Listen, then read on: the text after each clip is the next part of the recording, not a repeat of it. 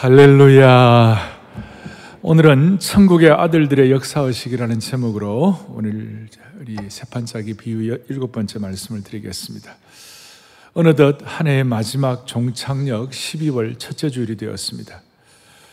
코로나 팬데믹 시대라 하더라도 뭔가 진지해지고 숙연해지는 것은 다를 바가 없는 것입니다. 우리 모두는 인생의 순례길을 지나고 있는데, 이 순례길을 걸으면서 우리에게 꼭 필요한 것이 뭐냐면 과거와 현재와 미래를 관통하는 역사의식입니다. 뭐가 필요하다고요? 역사의식이다. 역사의식이다. 오늘 본문에는 알곡과 가라지의 비유가 나오는데요, 알곡과 가라지의 비유를 나중에 예수님께서 이렇게 해석했습니다. 천국의 아들들과 그 다음에 악한 자의 아들들이 종말이 어떻게 되는가. 그러니까 우리 모두는 천국의 아들들, 또 알곡 신앙의 역사의식을 가져야 된다. 그래서 여러분, 지난주는 좀 이렇게 너는 행복자로다, 감사의 시간이라고 말할 수 있다면, 오늘은 좀 비장한 시간입니다. 비장하다고 말해놓고 웃으라고 말도 못하고 지금, 오늘은 좀 영적 전쟁을 앞에는 출정식이라고 말할 수 있습니다. 지난주는 어머님의 따뜻한 손이라고 말할 수 있다면, 오늘은 아버지의 강인한 손의 메시지가 될 것입니다. 먼저 인생을 제대로 관통하는 역사의식을 갖기 위해서 우리가 통과해야 할 필수 과정이 있습니다. 그것은 뭐냐면 장례식과 결혼식과 사명식이 우리에게 필요합니다. 모든 그리스도인들은 장례식과 결혼식과 사명식을 해야 한다는 것입니다. 무슨 뜻이냐면 갈라디아서 이 장 이십 절 앞에 보니까 내가 그리스도와 함께 십자가에 못 박혔나니 그런즉 이제는 내가 산 것이 아니다. 장례식입니다. 옛 사람에 대한 장례식입니다. 옛 자아에 대한 장례식입니다. 내 인생의 왕자에 내가 주인으로 있다가 내 인생의 왕자에 예수님을 모신 것입니다. 그래서 이 코로나 팬데믹의 모든 어려움을 꿰뚫고 이 자리에 와서 예배를 드리는 겁니다. 맞습니까? 음. 음. 그 찬송도 있잖아요. 내가 주인 삼은 모든 것 내려놓고, 내가 주인 삼은 모든 것 내려놓고 내 주 대신 주 앞에 나가. 앞 예배를 하면 막 따라하고 그랬는데, 오늘은 제가 비장하다 그러니까 여러분들 다시 내가 주인 삼은 모든 것 내려놓고, 그 다음 뭐예요? 내 주 되신 주 앞에 나가 내가 사랑했던 모든 것 내려놓고 주님만 사랑해. 우선 여기까지 장례식이에요.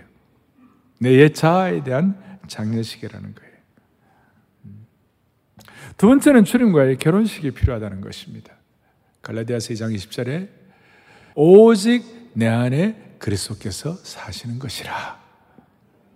오늘도 주님은 우리 가운데 거하시는 것이고, 내가 주님 안에 주님이 내 안에라는 이 신비한, 여러분 찬송을 하나 하더라도 오랫동안 기다리던 주님 강림하셔서 그 주님 나와 함께 하시고, 내가 주님과 함께 하고, 주님이 내 속에 사시고 우리는 주님 안에 사는 주님의 신부가 된 것입니다.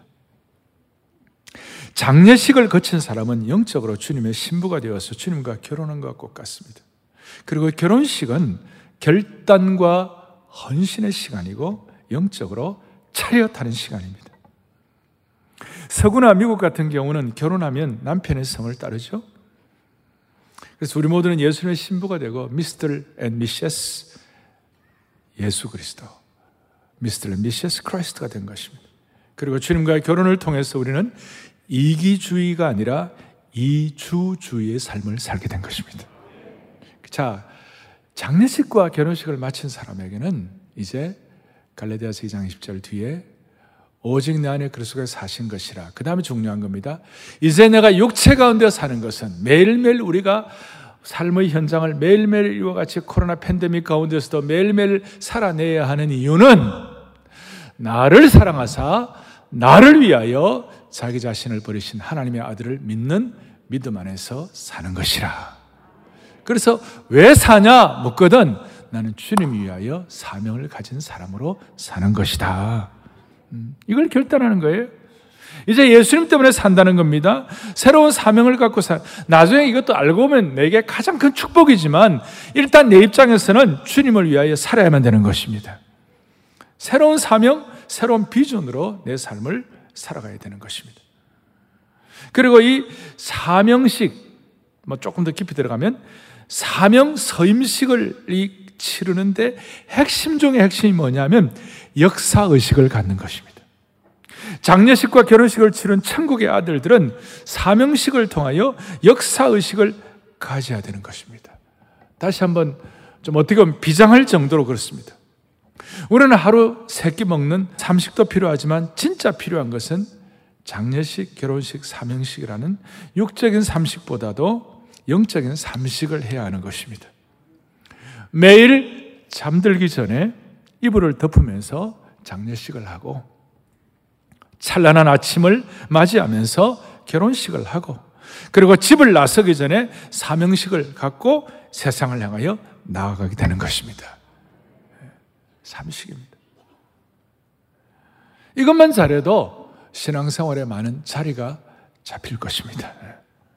저는 오늘 이것만으로도 설교를 마무리할 수 있을 것 같습니다만은 그렇지만 우리는 이 사명을 가지고 매일매일 삶의 현장에서 살아내야 되는 거예요. 매일매일. 그래서 오늘 주님의 이 비유를 통하여 우리는 과거와 현재와 미래의 역사를 관통하는 사명식을 가지고 매일매일 어떻게 살아내야 할 것인가 오늘 본문을 통하여 좀 정리를 하도록 하겠습니다. 오늘 본문 삼십육 절로 사십삼 절에 있는 이 본문은 이 앞에 있는 이십사 절부터 삼십 절까지의 알곡과 가라지의 비유에 대한 예수님이 직접 말씀하신 해석입니다. 그래서 오늘 해석에 대해서는 가타부터 할 게 없고 그냥 그대로 받아들이면 되는 거예요. 그대로, 그대로. 무슨 뭐 이런 해석 저런 해석이 아니라 그대로 받아들이면 되는 겁니다. 이십사 절에 이렇게 나와 있습니다. 비유에 나와 있는데 하나님의 나라는 마치 좋은 씨를 제 밭에 뿌린 사람과 같다.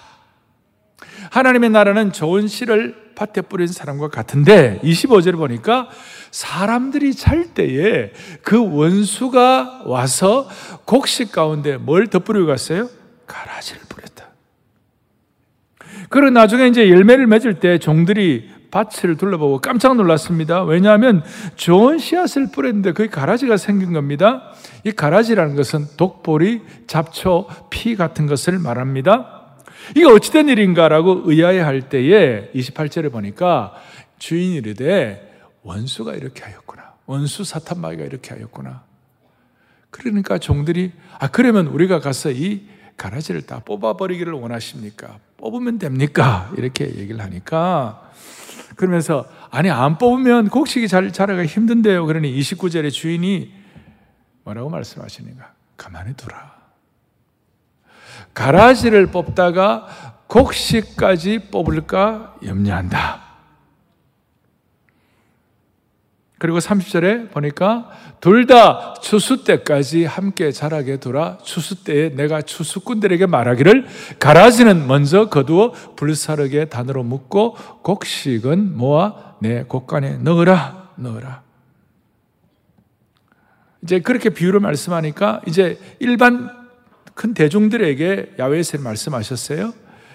집에 들어와가지고 제자들만 남았는데 제자들이 이것이 도저히 이게 좀 더 이해가 필요하다. 그래서 삼십육 절에 말하고 오늘 본문에 여러분들 보시면 예, 예수께서 무리를 떠나서 무리들에게 얘기한 거 이제 금방 말씀한 거 이걸 말씀했는데 집에 들어가고 제자들이 뭐라고 하냐면 밭의 가라지의 비유를 우리에게 해석해 주십시오.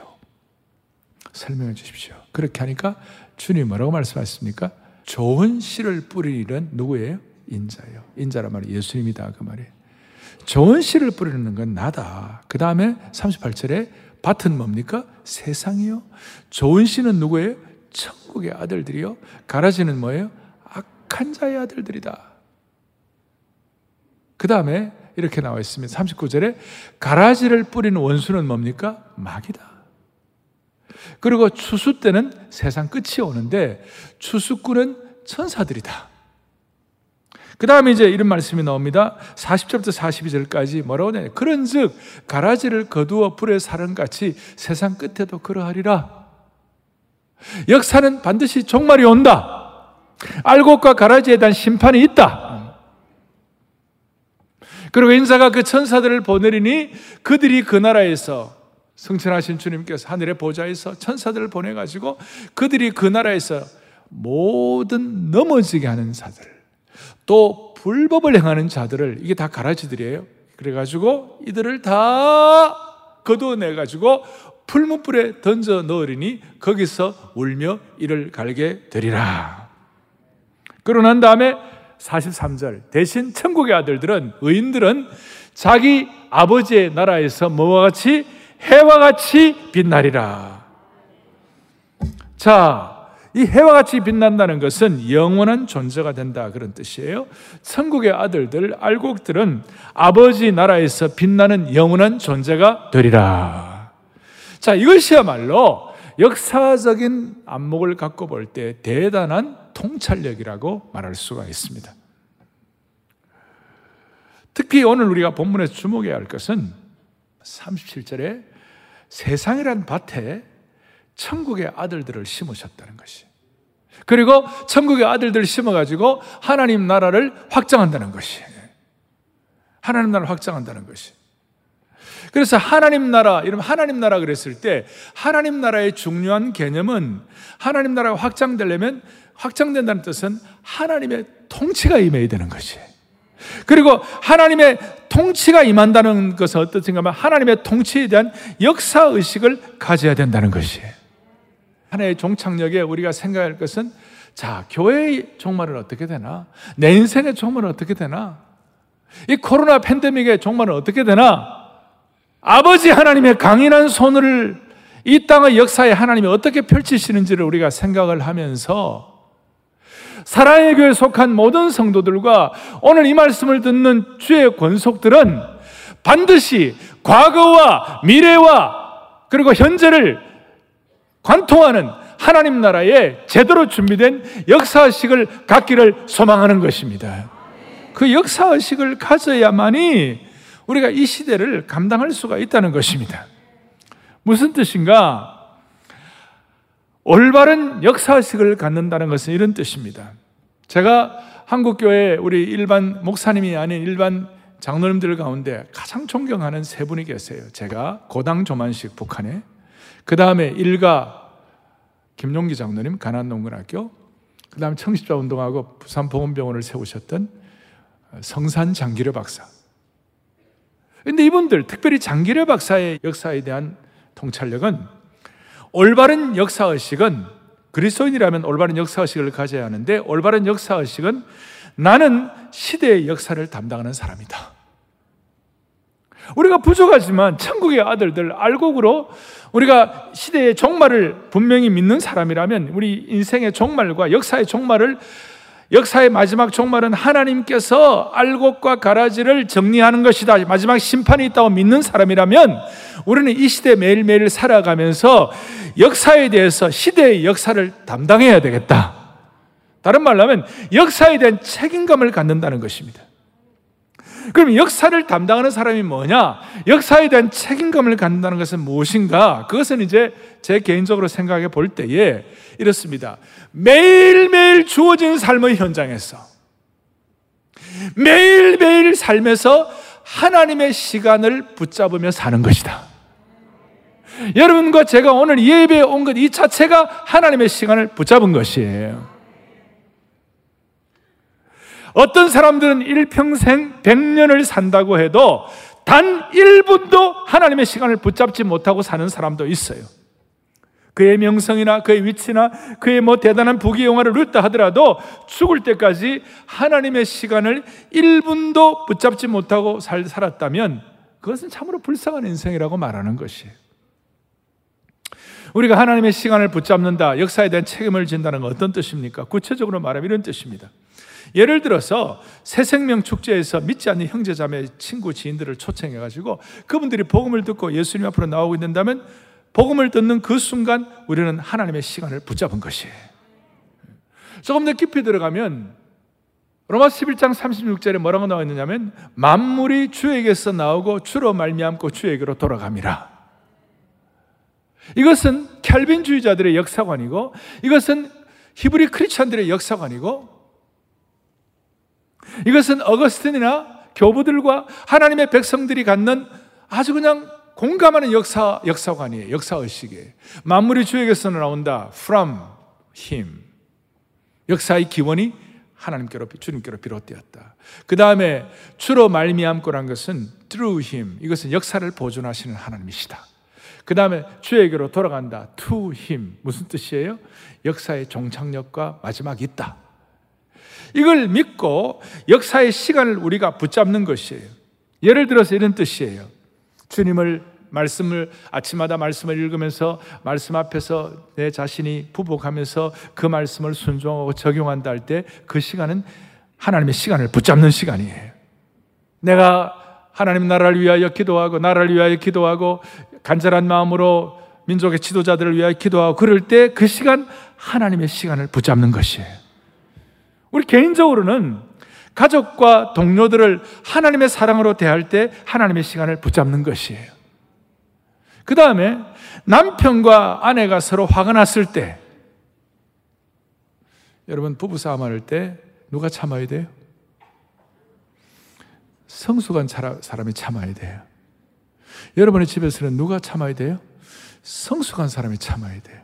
저희 집에서는 누가 참아야 돼요?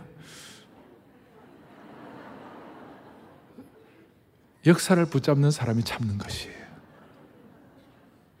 그 시간 주님을 생각함으로 믿음은 인내라고 생각하고 아내와 남편이 어려워질 때에 화가 났을 때 예수님을 생각함으로 참고 아내와 남편을 대한다면 그 시간 그 남편과 그 아내가 하나님의 시간을 붙잡는 역사의식을 갖는 것이에요. 남편과 아내에게 참 미안하다. 미안하지 않은데도 불구하고 가정 평화를 위하여 예수님을 생각함으로 미안하다. 용서하다. 용서하라. 이게 그 시간에 역사의 시간을 붙잡는 시간이에요. 그래서 바울의, 바울의 한결같은 역사의식은 고전 십오 장 오십칠 절에 우리 주 예수 그리스도로 말미암아 우리에게 뭐를 주신다고요? 승리를 주시는 거예요. 바울의 한결같은 역사의식은 그의 과거와 현재와 미래. 바울도 어려웠어요. 바리새인으로 있을 때는 진짜 힘들었어요. 그 나중에 죄인의 개수다. 은혜를 안 거죠. 역사의 시간을 붙잡으니까 죄인 중의 개수라는 은혜를 아는 내 은혜가 내가 족하다는 그 의식이 생기는 거예요. 역사의 시간을 붙잡았어요. 모든 사람들은 슬픔과 고통의 강을 건넙니다. 그러나 결국은 하나님이 승리하게 하실 것이다. 이게 올바른 역사의식에 관통하는. 그러면 대표적으로 올바른 역사의식을 붙잡은 사람은 누구냐? 세리와 바리새인의 차이가 있어요. 역사의식을 붙잡는다는 것은 그 역사의 순간에 하나님의 은혜를 깨닫는 사람이 역사를 붙잡는 사람이에요.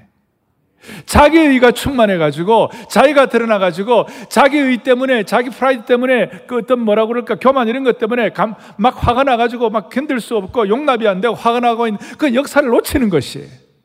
바리새인이 그랬어요. 자기의에 충만했어요. 자기 공로와 자기의 때문에 교만하고 강팍해서 은혜를 몰랐어요. 그런데 세리는 그 역사의 시간을 붙잡았어요. 자기는 죄인이고 하나님 은혜가 없으면 못 사는 사람이고 나는 주님, 주님의 은혜가 없으면 나는 죽습니다. 그게 역사를 붙잡은 세리의 역사의식이었어요. 자, 이런 우리가 내용들을 바탕으로 해서 오늘 중요한 것 하나 하겠습니다. 그것이 뭐냐면 교회 내에도 알곡과 가라지가 있다는 것이에요. 교회 내에도 바리새인의 의식과 세리의 의식이 같이 혼재한다는 것이에요. 천국의 아들들과 악한 자 아들들이 교회 안에 혼자 같이 섞여 있다는 것이 초대교회도 마찬가지였어요. 데살로니가 같이 좋은 교회에도 거짓 교사들이 들어왔어요. 가라지가 뿌려졌어요. 갈라디아 교회 안에 거짓 복음이 들어왔어요.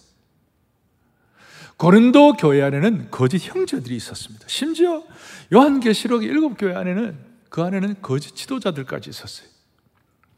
거짓 지도자들의 예가 디모데후서 사 장 십사 절 십오 절에 바로 이런 내용이 나와 있습니다. 구리 세공업자 알렉산더가 내게 해를 많이 입혔다. 바울이 지금 하는 얘기예요. 주께서 그 행한 대로 그의 갚으시리니 너도 그를 주의하라. 그가 우리 말을 심히 대적하였느니라. 디모데에게 지금 바울이 얘기하는데 초대교회 내에도 무슨 일이 벌어졌는가? 가라지가 있어요. 가라지가. 대표적인 가라지가 뭐냐면 디오드레베라는 가라지예요. 그 안에는 가이오라는 요한 삼 세에 보니까 가이오라는 촌알곡 성도가 있었는데, 알곡 장로님이 있었는데 디오드레베라는 아주 거짓 가라지의 대표도 있었어요.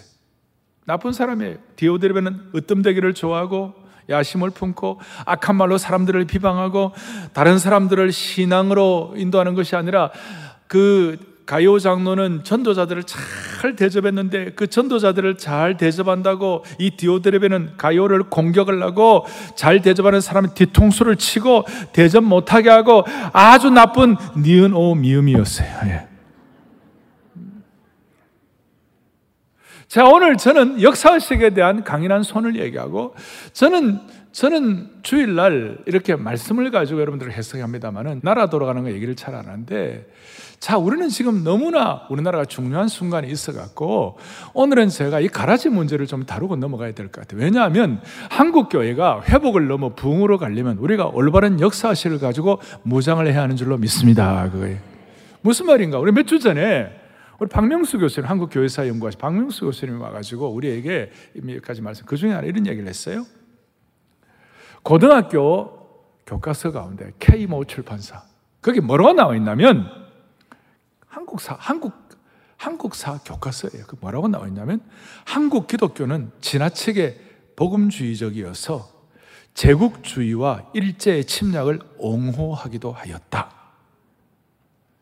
여러분, 기가 막힌 내용입니다. 이것은 공산주의자들이 기독교를 공격하는 것과 똑같은 내용입니다.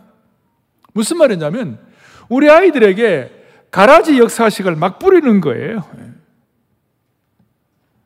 지금 우리 한국교회의 문제 중에 하나는 이런 잘못된 역사 교과서를 비롯해서 뭐 드라마다 영화다 소설이나 신문 등에서 기독교를 너무나 왜곡하고 있는 것입니다.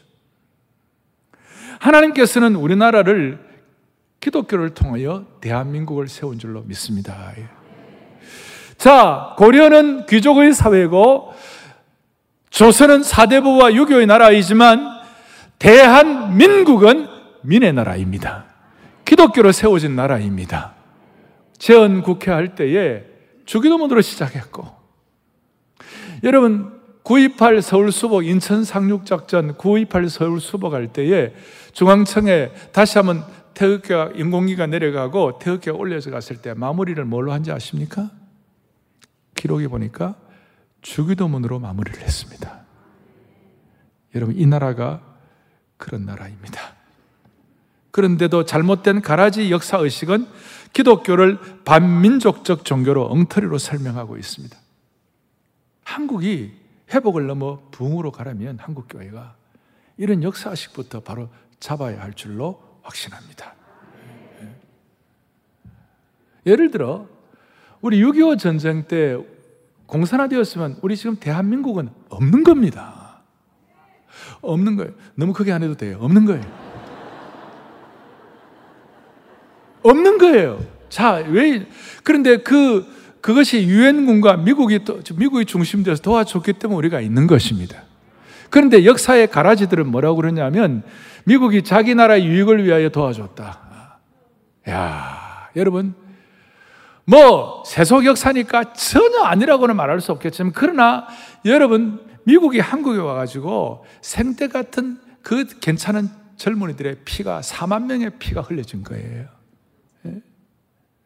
죽은 사람만 삼만 팔천 명 정도 되니까 부상당한 사람 치면 거의 십만 명의 피를 흘린 거예요, 여기에.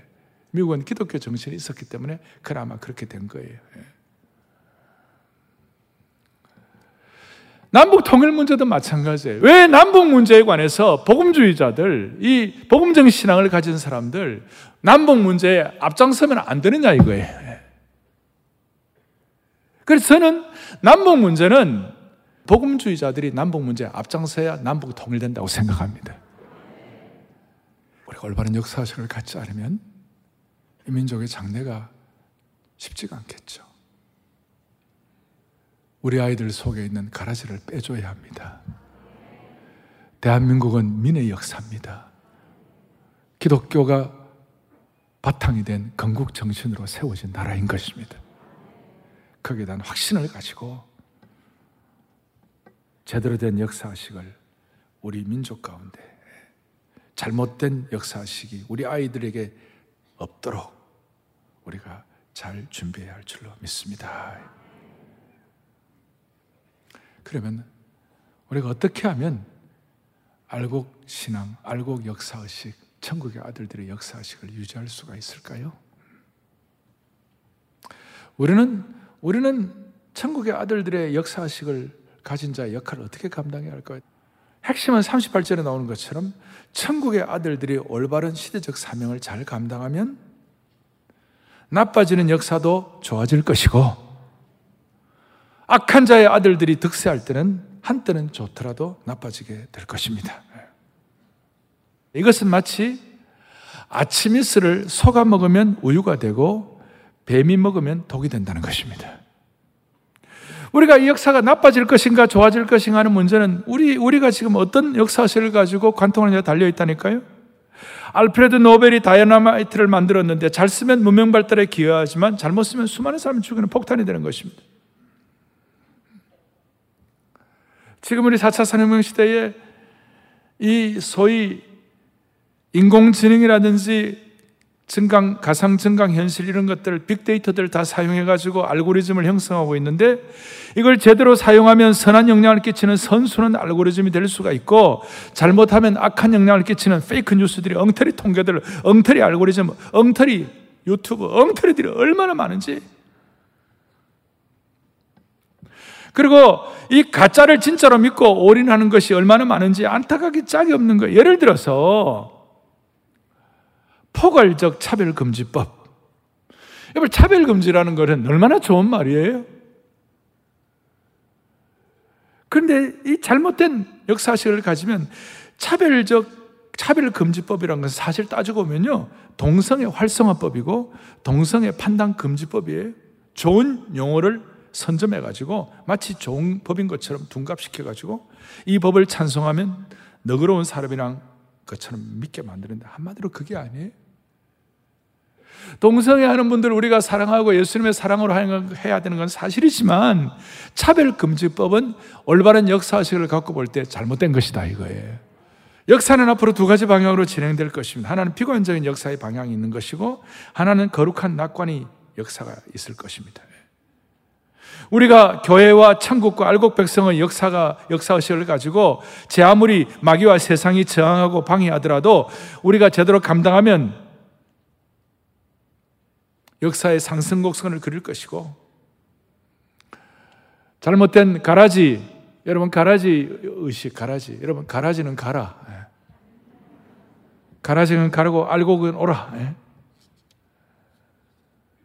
가라지, 가라지 그 역사실을 가진 사람들이 팽배할 때는 역사가 어려워지고 악한 역사의 방향으로 갈 것입니다. 이런 역사의식을 가지고 대한민국 역사도 해석해야 할 것입니다. 대한민국의 기적의 역사는 하나님 나라 확장의 역사와 결을 같이 하는 것입니다. 무슨 말이냐면, 한국 교회가 부흥하고 발전하고 성장할 때 대한민국의 역사가 발전한 줄로 확신합니다. 그런데 한국 교회가 어려울 때 대한민국 역사도 쇠락의 길로 들어서게 되는 것입니다. 자, 이제 지난주에는 어머님의 따뜻한 손이라면 오늘은 아버지의 강인한 손이 필요한데, 오늘 저와 여러분들은 이는 하나님의 나라의 역사의식으로 무장돼야 합니다. 더더구나 주님께서 우리에게 모든 족속으로 제자를 삼아 아버지와 아들과 성령의 이름으로 세례를 주라는 대사명, Great Commission 우리에게 주셨습니다. 이런 대사명을 가진 사람들, 이런 대사명을 가진 사람들, 아니, 아니, 어떤 특정한 사람들에게 주신 것이 아니에요. 초대교회의 그 초라한 어부들과 그 다음에 촌부들, 필부들에게 주신 말씀이에요. 그리스도를 구세주로 모시는 세상에 대단하지 않는 사람들이랄지라도 그 사람들에게 준 거예요. 오늘 이런 말씀을 들을 때 이건 너무 거대 담론이고 이것은 너무나도 나하고는 맞지 않는다 이렇게 생각하는 분이 있다면 아니에요. 이런 사명과 너희는 빛이 되라, 너희는 소금이 되라, 더 정확하게 말하면 너희는 세상의 빛이다, 너희는 세상의 소금이라고 주님 말씀하셨어요. 말이 됩니까? 그 당시에 똑똑한 사람들, 지성인들, 왕후장상들, 귀족들, 바리새인들, 서기관들, 그런 사람들에게 너희가 세상의 빛이다, 소금이라고 말씀하지 않으시고, 아니야, 초라한 갈릴리의 어부들, 촌뜨기들, 필부들, 장사미사들, 그 사람들을 앞에 놓고 예수님은 단호하게 너희는 세상의 빛이야, 너희는 세상의 소금이야. 여러분, 그걸 그렇게 그런 평범한 사람들에게 주님이 말씀하셨다고 얘기할지인데, 오늘 우리 모두에게 이거는 거대 담론이 아니고 이 하나님 나라의 역사 시간, 오늘 이 시간, 이 시대를 살아가고 살아내야 하는 우리들에게 주신 주님의 음성인 줄 믿으셔야 되는 것이에요. 그렇다면 우리는 이걸 어떻게 유지하고 어떻게 살아야 되냐고요? 제가 존경하는 기독교 사회학자인 안토니 캠폴러라고 있습니다. 토니 캄팔로가 있는데, 이 토니 캠폴러가 그리스도인이지만 사명을 제대로 감당하지 못하는 사람들에 대해서 이렇게 표현하고 있어요. 역사의식이 없이 사명을 제대로 감당하지 못하는 사람들이 뭐라고 이렇게 설명하고 있어요. 먹고, 자고, 일하고, 발끝으로 조심조심 걸어가며 안전한 삶을 도모한다. 그리고 안전하게 죽음에 도달한다. 역사의식과 사명의식이 없이 과거와 미래와 현재를 관통하는 그런 어떤 분명한 하나님 나라의 정확한 방향을 잡지 않고 그냥 먹고 자고 일하고, 아까 말한 대로 장례식, 결혼식, 사명식을 하지 아니하고 그냥 먹고 자고 일하고 발끝으로 조심조심 걸어가면서, 세상에 그런 거 있잖아요, 돌다리도 두드려가면서 간다고. 이렇게 조심조심 걸어가면서 안전한 삶을 도모하는 거예요. 세상으로 볼 때 그러면 나쁜 거 아니에요. 그리고 안전하게 죽음에 도달한다. 여러분, 그렇게 사시겠어요? 그냥 조심조심 조심 살다가 그냥 안전하게 죽음에 도달하시겠느냐고요. 사랑하는 성도들이여, 우리 그리스도인들이 꿈꾸며 사는 삶은 그저 발끝으로 조심조심 걸어가며 안전하게 죽음에 도달하는 삶이 아닌 것이에요.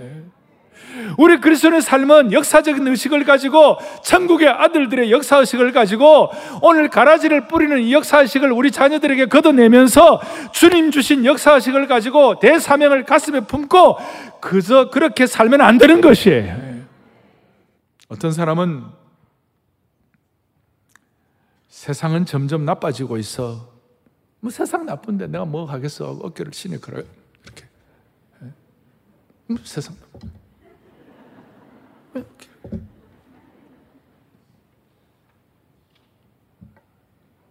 세상 나빠지고 있어. 그 누구나 그 말 누가 못합니까? 해가 어두워지고 밤이 되면 어두운 것입니다. 해질녘이 되었을 때 집이 어둡다고 집을 비난한다면 그건 말이 안 되는 겁니다. 해가 지면 집은 어두워지기 마련입니다. 문제는 어둠을 밝힐 등불이 어디에 있느냐, 그게 문제라는 것이에요. 마찬가지로 고기가 썩어서 먹지 못하게 되었다고 고기를 비난하는 것, 말이 안 되는 겁니다.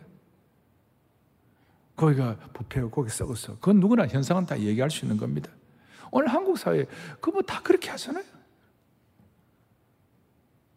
세균이 번식하게 내버려두면 고기는 부패하게 마련입니다. 문제는 소금이 어디에 있느냐가 문제인 거예요.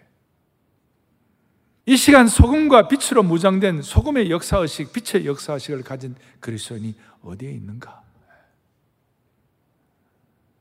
이 사회가 타락하고 그 기준이 하락하여 어두운 밤이나 냄새나는 생선처럼 되었을 때 사회를 비난하는 것은 말이 안 되는 거예요. 그건 당연한 거고, 타락한 사람들은 그냥 내버려 두자고요. 인간의 이기심은 그렇게 간다고요. 문제는 우리에게 소금과 빛의 역사의식이 있느냐 없느냐. 문제는 하나님의 백성들이, 천국의 아들들이 알곡의 역사의식을 가지고 시대를 관통하는 이 사명을 감당하느냐 안 감느냐, 이게 키라는 것이에요. 이게 이게 누가 올바른 역사의식을 가지고 이 시대의 깃발을 흔들 것인가? 누가 우리 서 있는 이곳에서 세상의 빛과 소금으로서 역할을 감당할 것인가? 우리가 이런 설교를 하고 듣고 하는 것이 어떻게 보면 비상하게 되고 어떻게 보면 거룩한 부담이 있지만 주님은 그 초라한 어부들을, 초라한 촌부들을 앞에 놓고 너는 세상의 빛이라고 그랬어요. 너는 세상의 소금이라고 선포해버리신 거예요. 사실 그때 그 말씀을 듣는 일 세기의 그 사람들은 로마 제국의 치하에, 로마 제국의 그 엄혹한 폭정 아래 시달리고 있었어요. 바리새적인 유대 율법주의 밑에서 완전히 영적으로 신음하고 있었어요. 또한 내일의 끼니가 보장되지 않는 삶에 아주 착박함이 있었어요. 그런데 주님은 오늘 알곡 신앙의 천국의 아들들의 역사의식을 가지고 시대를 관통하라 말씀하시는 거예요. 오늘 우리는 그 시대보다 힘든 분도 있겠지만 그렇지 않아요. 여러분 모두가 다 증거가 뭐냐면 스마트폰 하나씩 다 갖고 있잖아요. 휴대폰 하나씩 다 갖고 있잖아요. 휴대폰 속에 지난 일주일, 이주일의 정보의 양이 중세 백 년의 정보의 양보다 많습니다. 우리는 이런 시대를 살아가고 있습니다. 하나님은 우리에게 요구하시는 것이 무엇인가? 역사의 역사의식을 가지고 시간을 붙잡으라. 그리고 붙잡으면 적게는 내 개인의 삶에 터닝포인트가 일어나게 될 것이다. 음? 내 개인의 삶의 터닝포인트가 뭡니까? 가정적으로 어려웠을 때 아까 말한 대로 인내와 용서로서 품고 그럴 때 무슨 일이 벌어집니까? 역사의 시간을 붙잡는 적은 터닝포인트가 되는 것입니다. 시대의 역사적인 터닝포인트가 많았습니다. 마크 놀이라는 기독교 역사학자는 기독교 역사의 중요한 전환점들이 많았대요. 삼백이십오 년 니케아 종교회의 삼일체 결의, 그리고 천오백이십일 년에 독일의 브롬스 국회의 프로테스탄트 종교개혁의 시발점이 되었던 시간, 세계 선교를 했던 천구백십 년도 에딘버러 선교대, 칠십사 년에 로잔 세계 복음화대, 한국으로 말하면 칠십삼 년도 빌리그램, 칠십사 년도 엑스플로대, 팔십 년도 세계 선교대, 역사의 큰 터닝포인트. 저는 그 자리에 있었어요. 이천육 년도에 리고렌 상암에 우리가 십만 명 모이고, 이천칠 년도에 평양 백 주년. 우리 젊은 목사님들은 그때가 본인들에게 역사의 포인트였대요. 그 자 여러분들과 우리가 모두 다 수고해가지고 그 일을 감당한 거 아니에요? 앞으로 이천이십사 년이 삼 년 남았는데 로잔 세계대회 오십 주년이에요. 서울에 사기를 원하고 서울에 살 때 우리 교회가 잘 섬길 수 있기를 바라는 것입니다. 그게 역사의 적은 포인트가 큰 터닝 포인트가 되는 것입니다. 오늘 이런 마음을 가지고 여러분 역사의 역사의식을 가지고 시대 앞에 주님은 이 땅에 오셔가지고 예수님이 이 땅에 오셔가 직접 세우신 것은 주님이 땅에 오셔서 무슨 비영리 단체나 은행이나 군대나 대학이나 고원, 병원을 직접 세우지 않았어요. 주님은 지금 이 땅에 오셔서 직접 세우신 것은 성령님 보내셔서 교회를 직접 세우신 것입니다. 교회에 속한 저와 여러분들이 하나님 앞에 이런 역사의식을 가지고 시대적인 거룩한 혁명을 감당하는 하나님 나라의 선봉장이 될 수 있도록 은혜 주시기를 축원합니다. 가슴에 손을 얹겠습니다. 하나님 아버지, 이천이십일 년을 마감하는 십이월 첫 주일, 우리 모두가 다 하나님 나라 역사를 바라보는 역사의식을 회복하게 해주시니 감사합니다. 우리 모두가 다 시대적 사명을 잘 감당함으로 하나님의 시간을 붙잡는 개인 공동체 되게 하여 주시옵소서. 우리 민족을 불쌍히 여겨주시고 의인 열 명이 없어서 망한 소돔과 고모라가 되지 말게 하시고, 오늘 이 자리에 이 현장 예배와 온라인 생중계 예배로 함께 드리는 수많은 주의 권속들, 영가족들 때문에, 하나님의 나라의 천국의 아들들의 역사식 때문에 이 민족의 장래가 소망이 있게 하여 주시옵소서. 누군가 이 나라를 위하여 기도하고 누군가 결단하고 누군가 헌신하고 누군가 희생하겠지라고 맡겨만 놓지 말고 우리부터 다시 한번 천국의 아들들의 역사의식을 가지고 시대적 사명을 감당하는 귀한 주의 종들 삼아 주시옵소서. 그래야 이 한라에서 백두까지 하나님의 시간을 붙잡는 주의 백성들이 가득한 이 민족 되게 하여 주시기를 소망하옵고, 존귀하신 예수님의 이름으로 감사하며 기도 올리옵나이다. 아멘.